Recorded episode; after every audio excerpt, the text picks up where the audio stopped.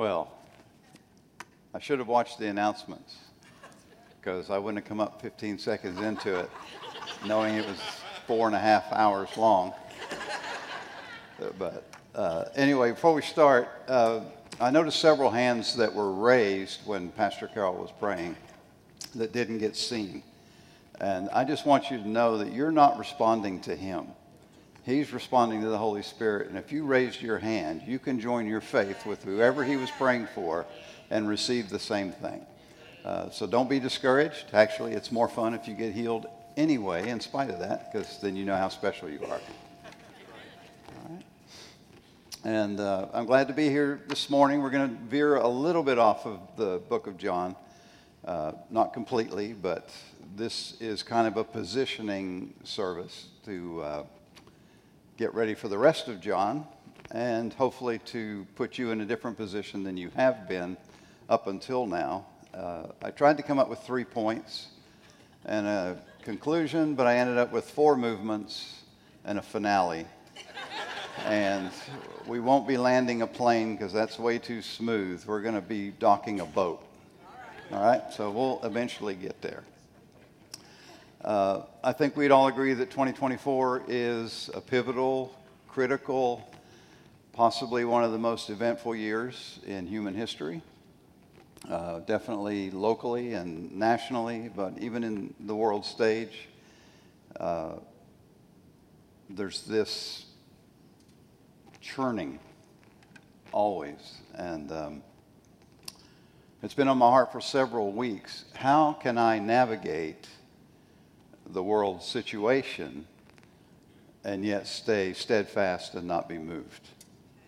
And that's why the title is Affected but Not Moved. And so we're going to dig into some things, some ways I believe God has given us to not be, to not be moved. Uh, Jesus said we have to be engaged. And typically, when we, we aren't moved, it's because we've unengaged. so we don't want to be bothered, we don't want to be hurt, we don't want to be uh, bothered at all. So we just pull away and we view circumstances and we give our two cents worth to whoever will listen. We find a few people who will agree so that we feel better about our analysis, and then we go on about life. And uh, I really believe that right now is the time to position ourselves in a way that we actually have an impact. We, we know what's coming. We're growing up uh, into who we're supposed to be, not just pulling prayers out of the uh, promise box and praying them and expecting that to really change anything. And it's impossible not to be affected if you're watching anything, hearing anything, listening to anything.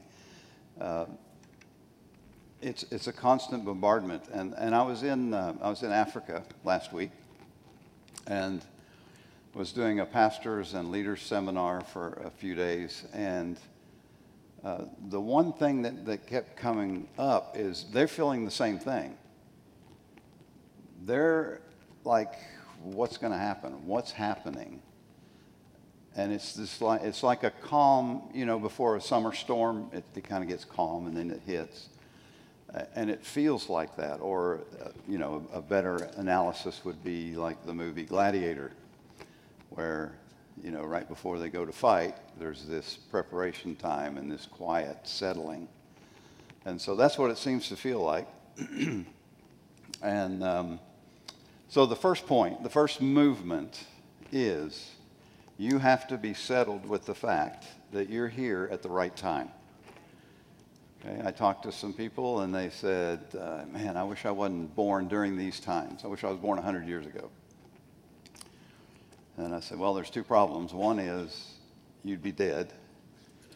And the other is that what you were created for wasn't available. It, it, didn't exist. So you would be bored.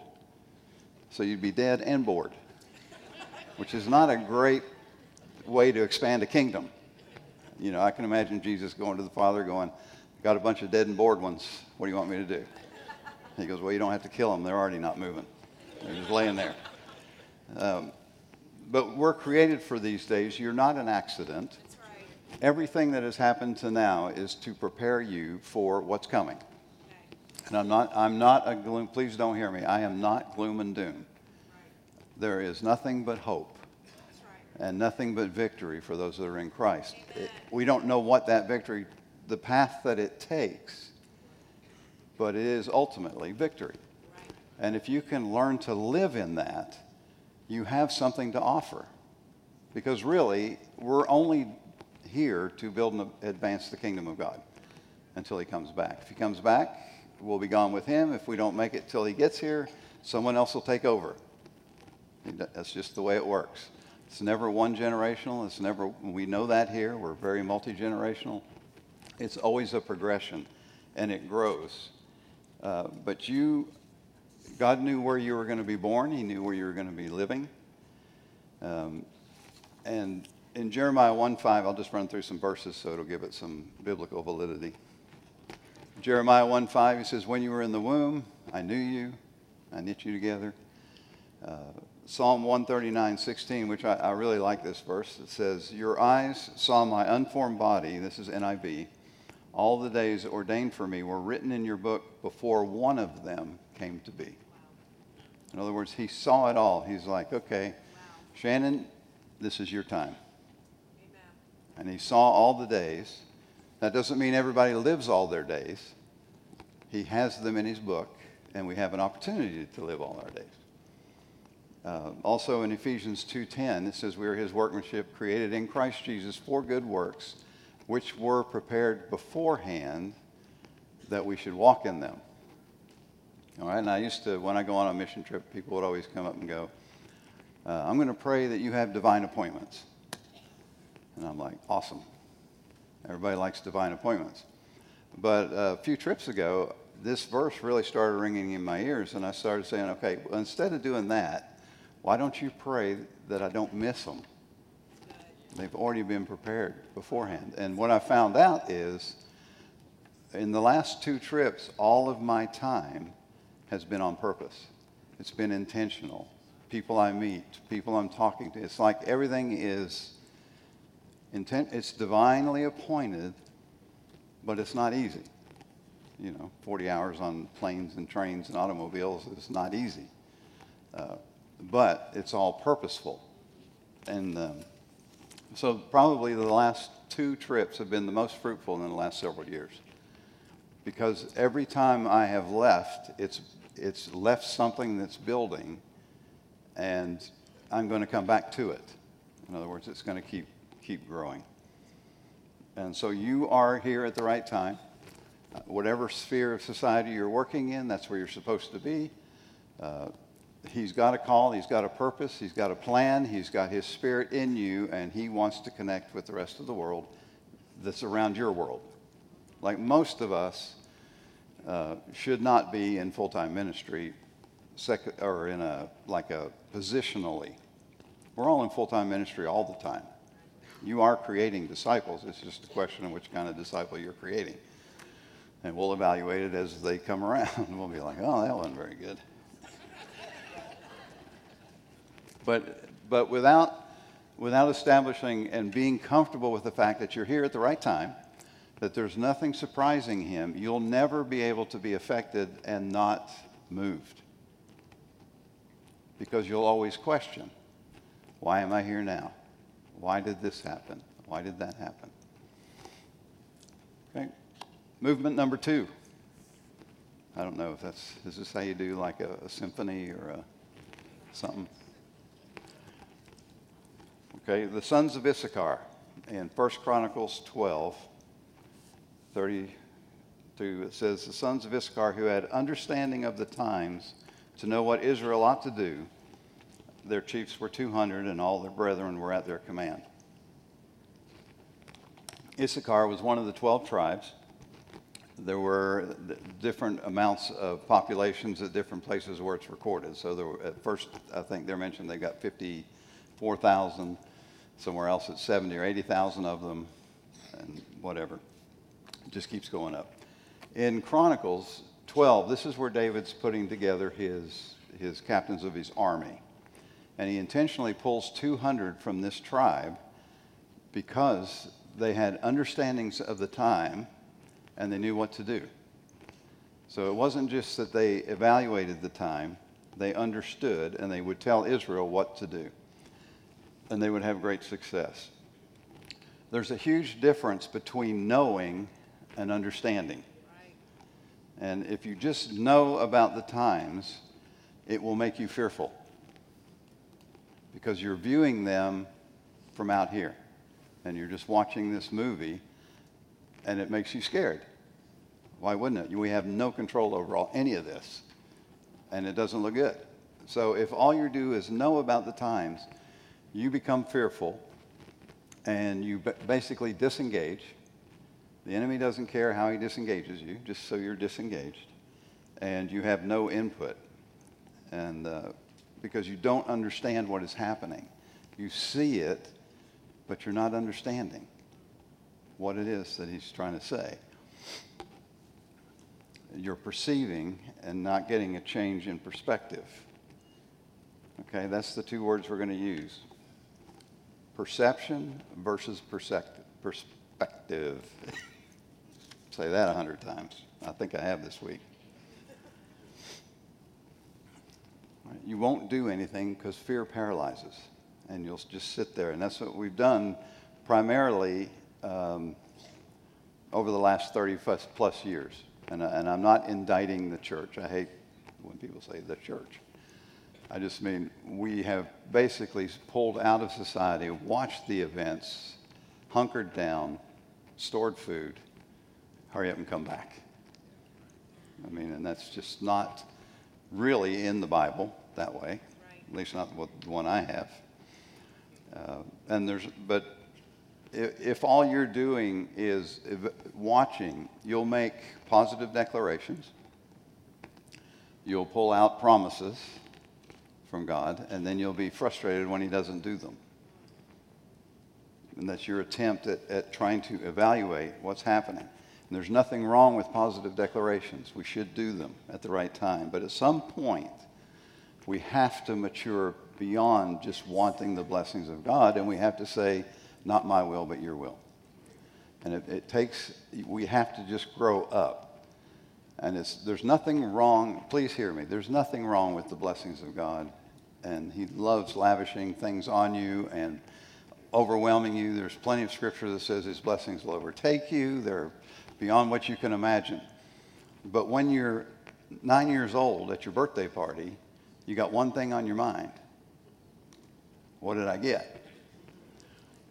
When you're 29 at your birthday party, hopefully that's not what you're thinking. You might be thinking, hey, these guys came over here to have a party with me. They're awesome.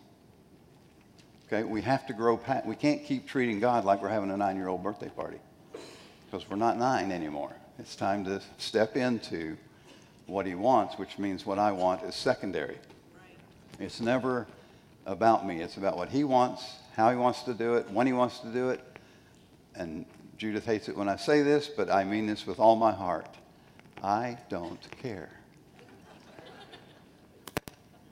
He can do whatever he wants. And it's not going to change the way I do life.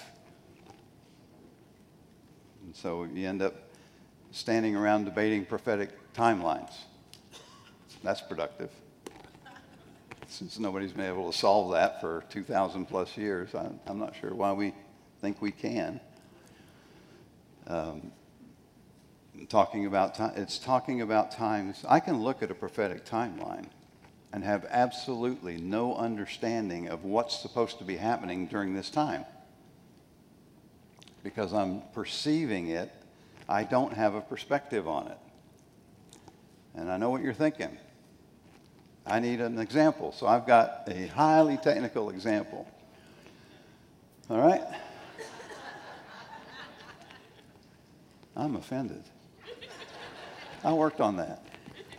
Actually, I didn't. I said, hey, Marcy, can you find me a slide with a circle and a rectangle? Okay, if I said, what's up there, you would say a circle and a rectangle, because I know you're a highly educated group. But that's all you would see. Okay? Now, perspective, if you'll throw the other slide up there, is a cylinder, which when you put the cylinder this way, it looks like a rectangle. When you turn it on its end, it looks like a circle. But it's actually a cylinder. So perception evaluates externally what's going on, but you're not engaged in it. So when I have perspective and I say, oh, that's a cylinder, now I know I can turn it, I know what it is, a 2D versus a 3D model, where when God's moving, the children of Issachar, remember them, they had understanding. They had perspective. That perspective, perspective told them what to do. Okay? If all you're doing is perceiving, you're never going to know what to do. And so you're here, we, we've established that you're here at the right time, and now you're just a spectator. Well, that doesn't do any good either. Does that make a little bit of sense? I'll, I'll put it in a practical example. I was in a meeting just a couple weeks ago. And I'm familiar with most of these people in the meeting, so I kind of know who they are and how they are. And uh, one person, which I will not name, made three really snippy, uh, just kind of zingers towards other people. You know, made it made some kind of a joke, and you know, most jokes usually have enough truth in them that that's how you get the reaction. Uh, and I remember thinking, wow, those people are being really gracious because I don't know if God was just showing me something, which maybe He was, so I could do this today, or if um, or if they were just oblivious to what was being said because I was like, those are serious zingers.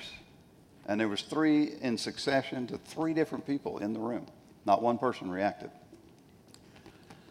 If you're viewing it from the side, it looks like, wow, that guy's being really sarcastic. When you have understanding of what's going on, my thought was, he's really hurt. What's going on with him? You see the difference? Perception just views. Perspective puts you in place to be able to do something about it. You get God's heart for the situation and step into it. And uh, I never went to him because I didn't hear any more. But if I hear it again, whoever you are, I am going to talk to you. Uh, now we all have bad days. Don't don't get weird on me. I'm just saying, when you're when you're, I'm trying to position you so that when you're looking at events, you're evaluating them from a, pers- a perspective of God and not the perception that you've put together. And they're two different. And they cut me off? Oh. it's like, wow, that's serious. Um, so it's the practical example is there's there's always something underneath everyone's actions, right. and that's what God's after. If you remember, Jesus never answers questions by just directly talking to the person about that question. He always throws in the, the real reason of the question, which would be maddening if you're trying to slide through. You know, if you're just trying to give him an offhanded remark and he keeps digging at you, you're like, oh, I'm going to quit talking to you. All right, so you're, supposed, you're here at the right time. You're being trained, have been trained, will be trained for whatever's coming. And we're to be like the sons of Issachar who had understanding of the times and they knew what to do. Because there is coming a day where we're going to need more than to know what's happening. We're going to know what to do. We're going to need to know what to do. Okay, movement three. The tribe of Issachar was also known for wisdom. That was, if you read the history on them, they were known as a people of wisdom. And we are supposed to get wisdom. And Proverbs 4 7 says, Wisdom is the principal thing, therefore get wisdom, and in all you're getting, get understanding. Okay, get understanding. Why? So you'll know what to do. James 1 5 says, If anyone lacks wisdom, let him ask of God, who gives generously or liberally and without reproach, and it will be given to him. Now, what I find interesting is later in James, in chapter 3, James 3 14 and 15, it says, But if you have bitter envy and self seeking in your hearts, do not boast and lie against the truth. This wisdom does not descend from above, but is earthly, sensual, and demonic. And that wis- the word wisdom is the exact same word used in James 1:5, which means wisdom has two sources God or the earth, flesh, the devil, which I had not thought about. And then in 317, he says, The wisdom from above is first pure, then peaceable, gentle, willing to yield, full of mercy, good fruits, without partiality, and without hypocrisy. Okay, and, and every time wisdom is mentioned, it's the same word. The difference is the source of where the, it is. Earthly wisdom appeals to your soul. It, it comes to your mind, will, and emotions. And, it, and the big issue with it is it seems reasonable, but it denies truth. And anytime you deny the truth, because when I read the, the verse in chapter 3, I thought, well, I don't have any envy or self seeking in my heart. And then whenever you deny the truth, you have envy and self seeking in your heart because what you've done is you've elevated yourself above God. You now have become the primary, he's secondary. And he's not willing that you that he's not going to share that. Um, so anytime that you deny the truth, you do have envy and self-seeking in your heart, and you elevate above God. And what happens then is there is no grace to go through what you're fighting with. Because anytime you have self-seeking in your heart, you're walking in pride. And God is very clear in the book of James also, he comes against the proud. He resists them, but he gives grace to the humble. If you're going to walk in earthly wisdom, he is going to resist you everywhere you go. It's not loving for him to allow you to continue to operate in that and him bless it because you'll think you are right. So we have to drop that earthly wisdom and get the grace so that you can go through whatever it is you've got to go through. And earthly wisdom can only give you perception. It cannot give you any perspective because that lies with God. What's really happening? The perception is everybody can read that. That's earthly. And um, the disciples didn't get it. And why didn't they get it? Not because they weren't good people or bad or because they were bad people. It's just they just couldn't get it because the Holy Spirit hadn't been given yet. But we have the Holy Spirit. And so earthly wisdom only functions in the soul, your mind, will, and emotions, and you, you cannot grasp what God is doing. You may walk into it by accident, but you can't grasp it.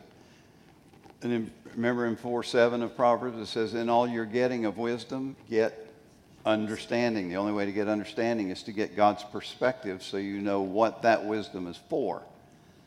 Otherwise, it just sounds good when you talk to people, but nothing happens behind you. And people will say, well, yeah, it's always fun talking to them, but they're never sure why it's fun. It's just they say good things. An earthly wisdom is how we've gotten into debates about the deity of Christ whether or not abortion is okay, homosexual lifestyle and endorsement are in the church because of earthly wisdom. It sounds reasonable, it sounds loving, and it's anti kingdom. But God's kingdom is loving and is reasonable. Okay? That's how the, that's how the enemy mimics it it's so easy to grab it because it, it works so well and requires absolutely nothing of you. You just have it.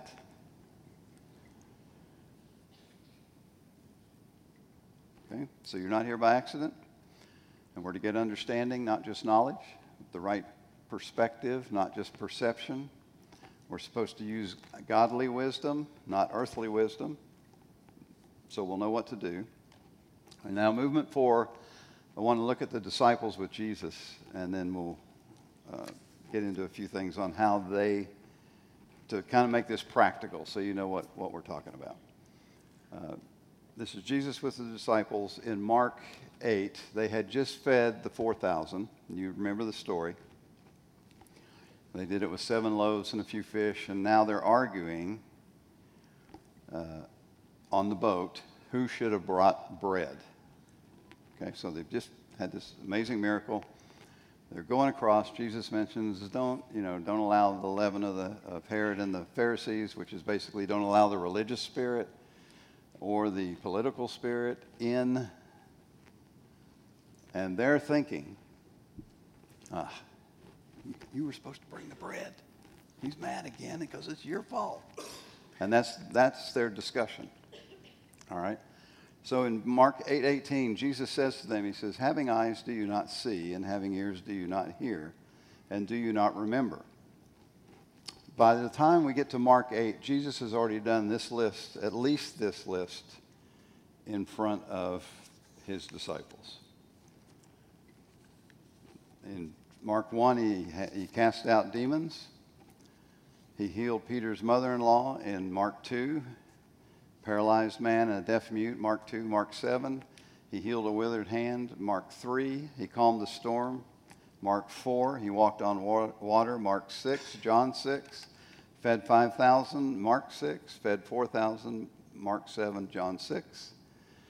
And he healed a blind man and a deaf mute in Matthew 9. And that's just a few of the miracles he did that they recorded. All right, so these guys have been watching this over and over and over again. And we know that there was a lot more than that. And they had seen him with power over Satan, power over sickness, power over nature. I mean, it, it would be pretty remarkable to, I would join a ministry like that just to, just to watch it. Um, and at the end, he says, You, you have You have eyes and you're not seeing. This is Mark 8 18. You have ears and you're not hearing. Can you not remember? And so here's the question for you What have you seen in your life? What have you seen? Where has God been active in your life? Because they were perceiving what was happening but they had no perspective on what it meant. Because he was trying to tell them, look, there's a kingdom coming that doesn't look anything like this. And they kept demonstrating it and demonstrating it and demonstrating it and demonstrating it. And they kept watching and watching and watching, and they never got the perspective. And I know they possibly could have, because later he sends the 72 out, or 70, depending on your commentary. And when they come back, what do they say? wow, even the demons are subject to you, to your name. So they were starting to get it. So it's not like they was, he was expecting something that couldn't be gotten. Maybe it was expecting something that was a little hard for them because of where they were.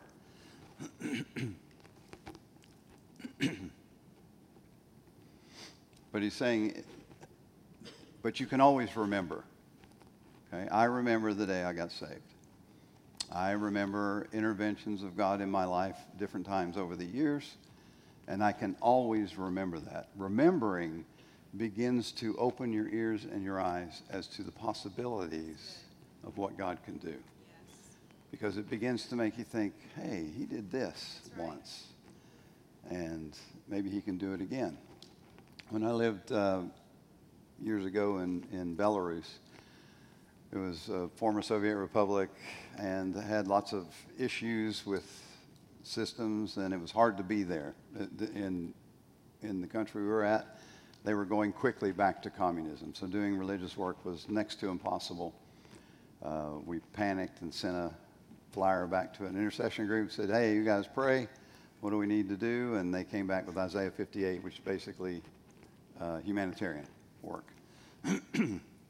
And I won't go into the whole story, but uh, I had scheduled prayer and fasting for the staff, and because when you're doing work in those countries, stamps, papers, and everything are critical. And uh, we were supposed to get this paper from a hospital. It basically was a receipt saying that they'd received these goods. Uh, the morning that we were going to have prayer and fasting, I get a call from the hospital, and they say, We're not coming. You have to come and get it.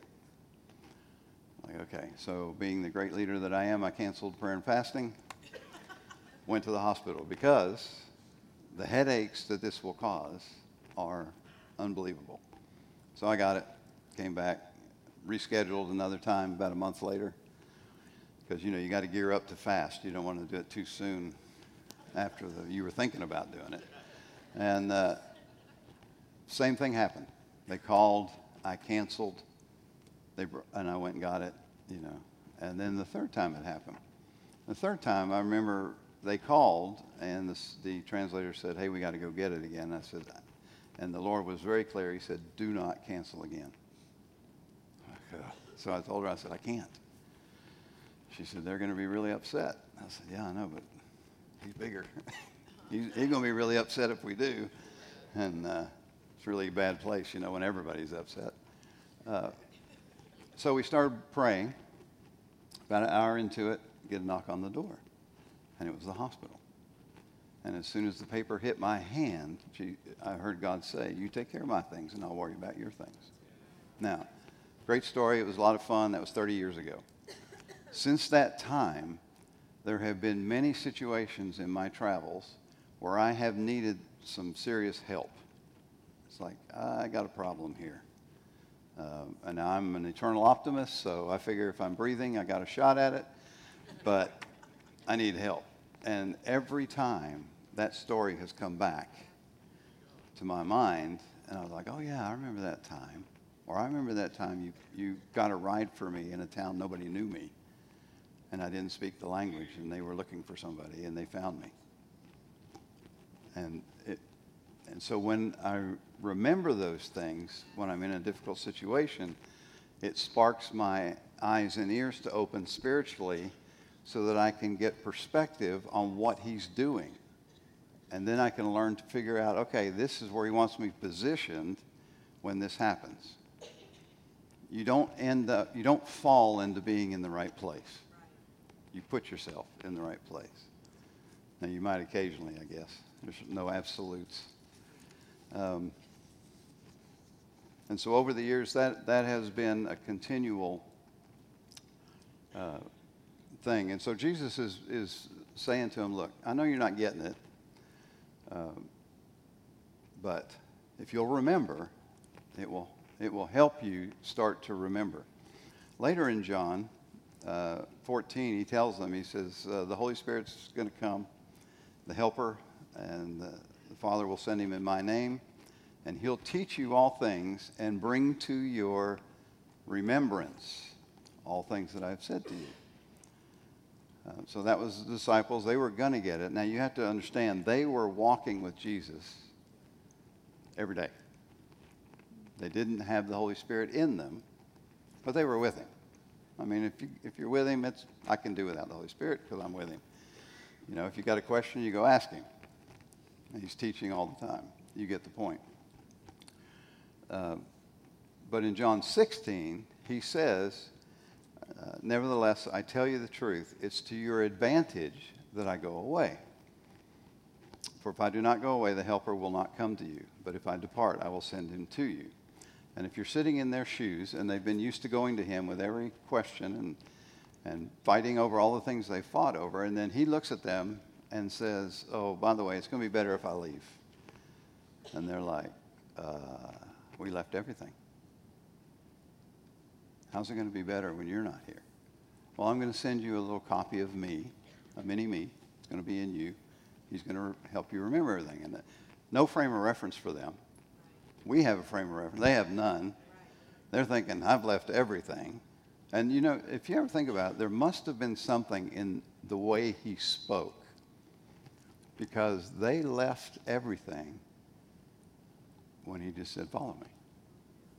And they weren't even saved. Just said, Follow me. And they're like, Okay. And now the one that they left everything for. So I, I don't want, I'm trying to let you know that this was serious to them.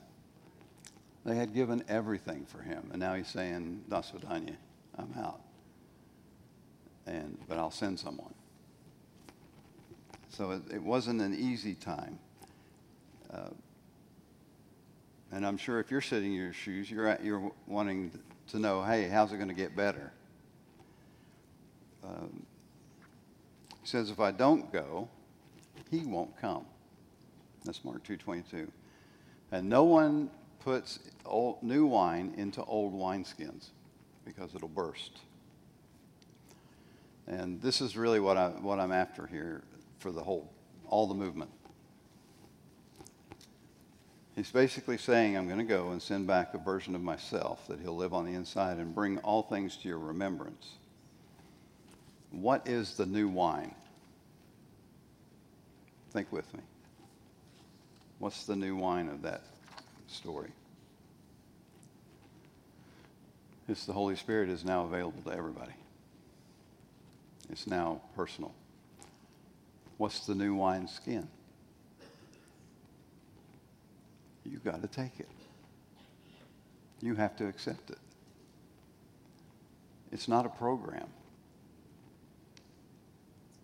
I've been in a lot of churches where we say, yep, God's going to do new things in new ways. We need, we need new wineskins. How are we going to set up this ministry or how are we going to set up that ministry? And it's not a ministry.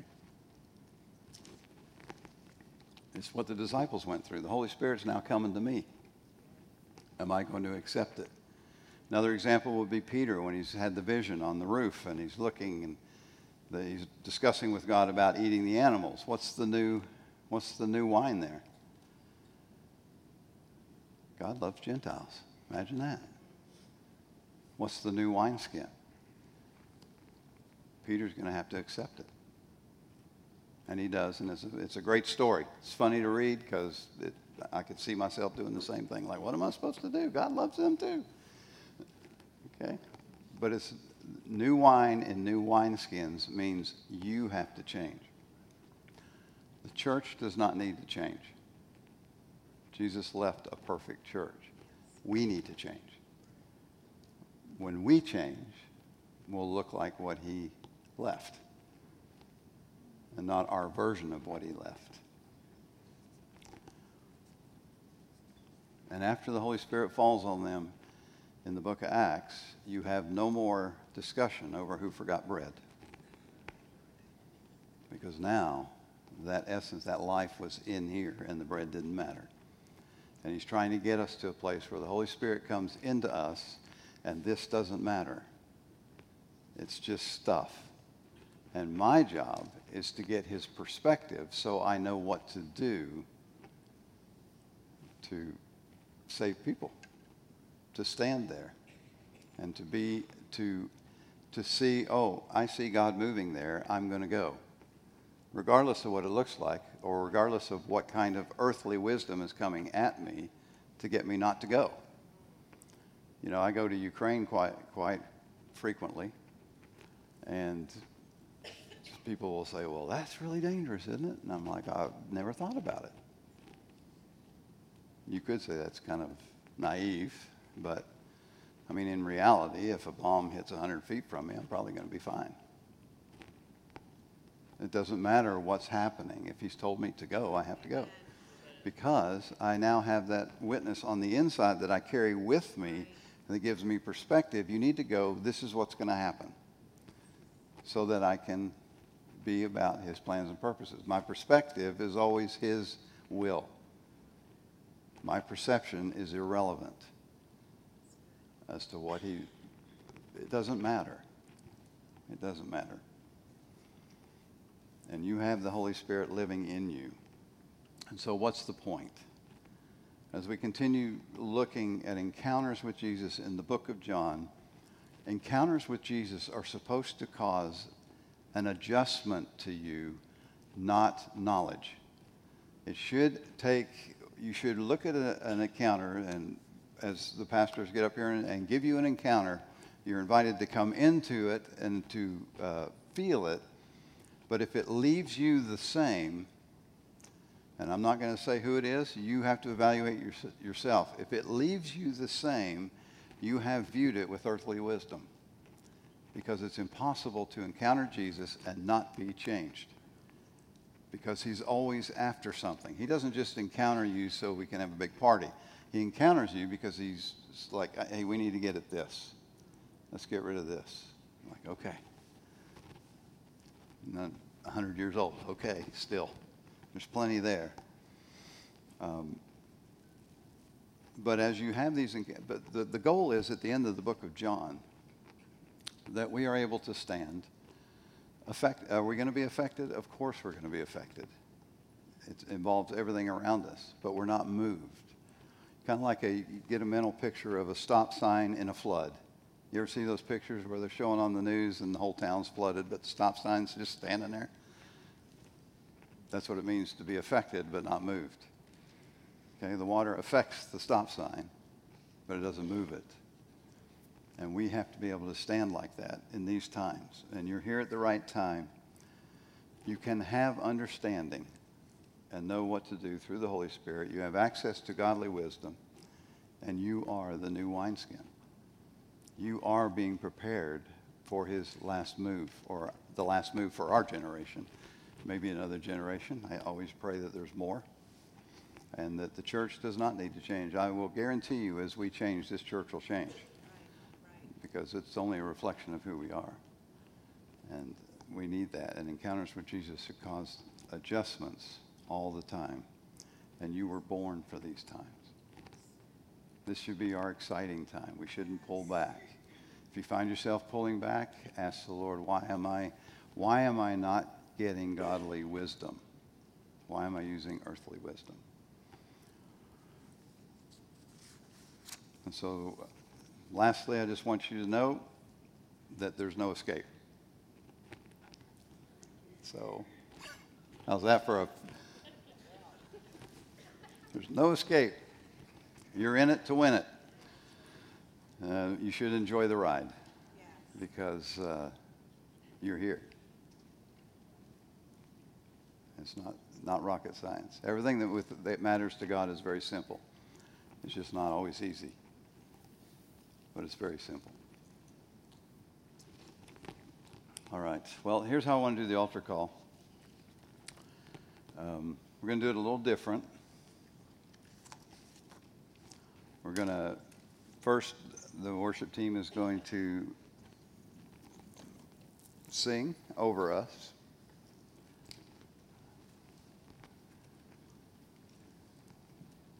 And as they come, let me pray. Lord, I, I thank you for your word. I thank you for your spirit. I thank you for your direction. I thank you for your perspective. I thank you for your understanding. And I ask for all of that. Uh, as we move forward, I thank you that our lives are yours, that they've got nothing to do with us. I thank you that your perspective is always to redeem and to restore and to equip and to love. And so I ask for that, Lord, for all of us. I ask that you would identify areas where we use earthly wisdom and not godly wisdom. I ask that you would give us an understanding of the times, that you would adjust our perspective and show us where we're only settling for perception because it seems convenient, but we're not getting to the root issue. I thank you that you're going to remind us and show us that the Holy Spirit is active in our lives and in our daily routines. Because this is not where everything's happened. Everything happens out there. So, Lord, we need to be about your plans and purposes. We need to be about your perspective on everything out on those streets so that more and more people will come in to get to know you and that the Holy Spirit would move on people, even right now, to just lay it all down, to just be done with some of these things that hold us back.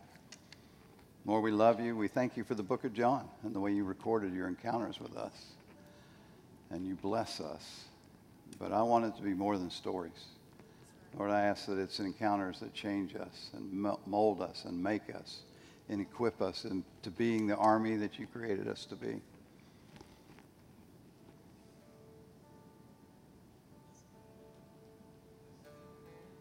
Thank you, Lord.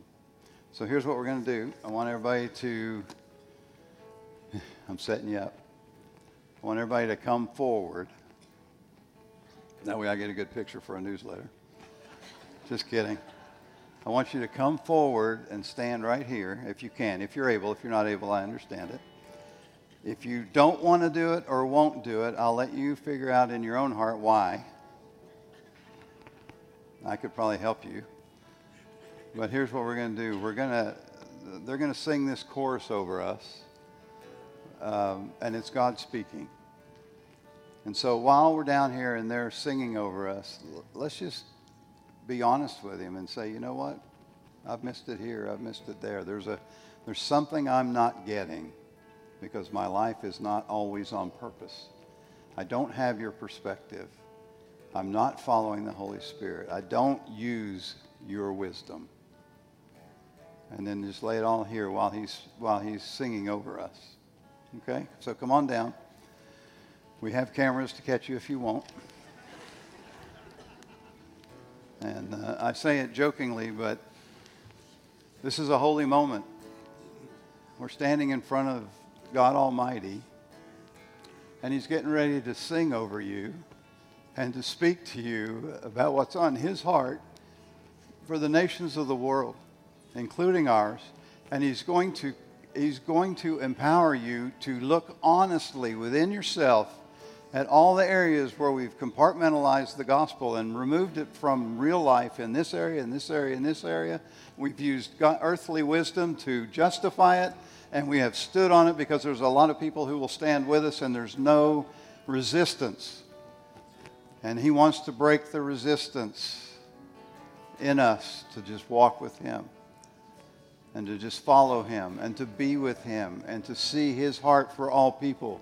Because the only reason you're here, if you're saved, the only reason you're here is to help build and advance the kingdom. And if you're not doing that, you're sucking air.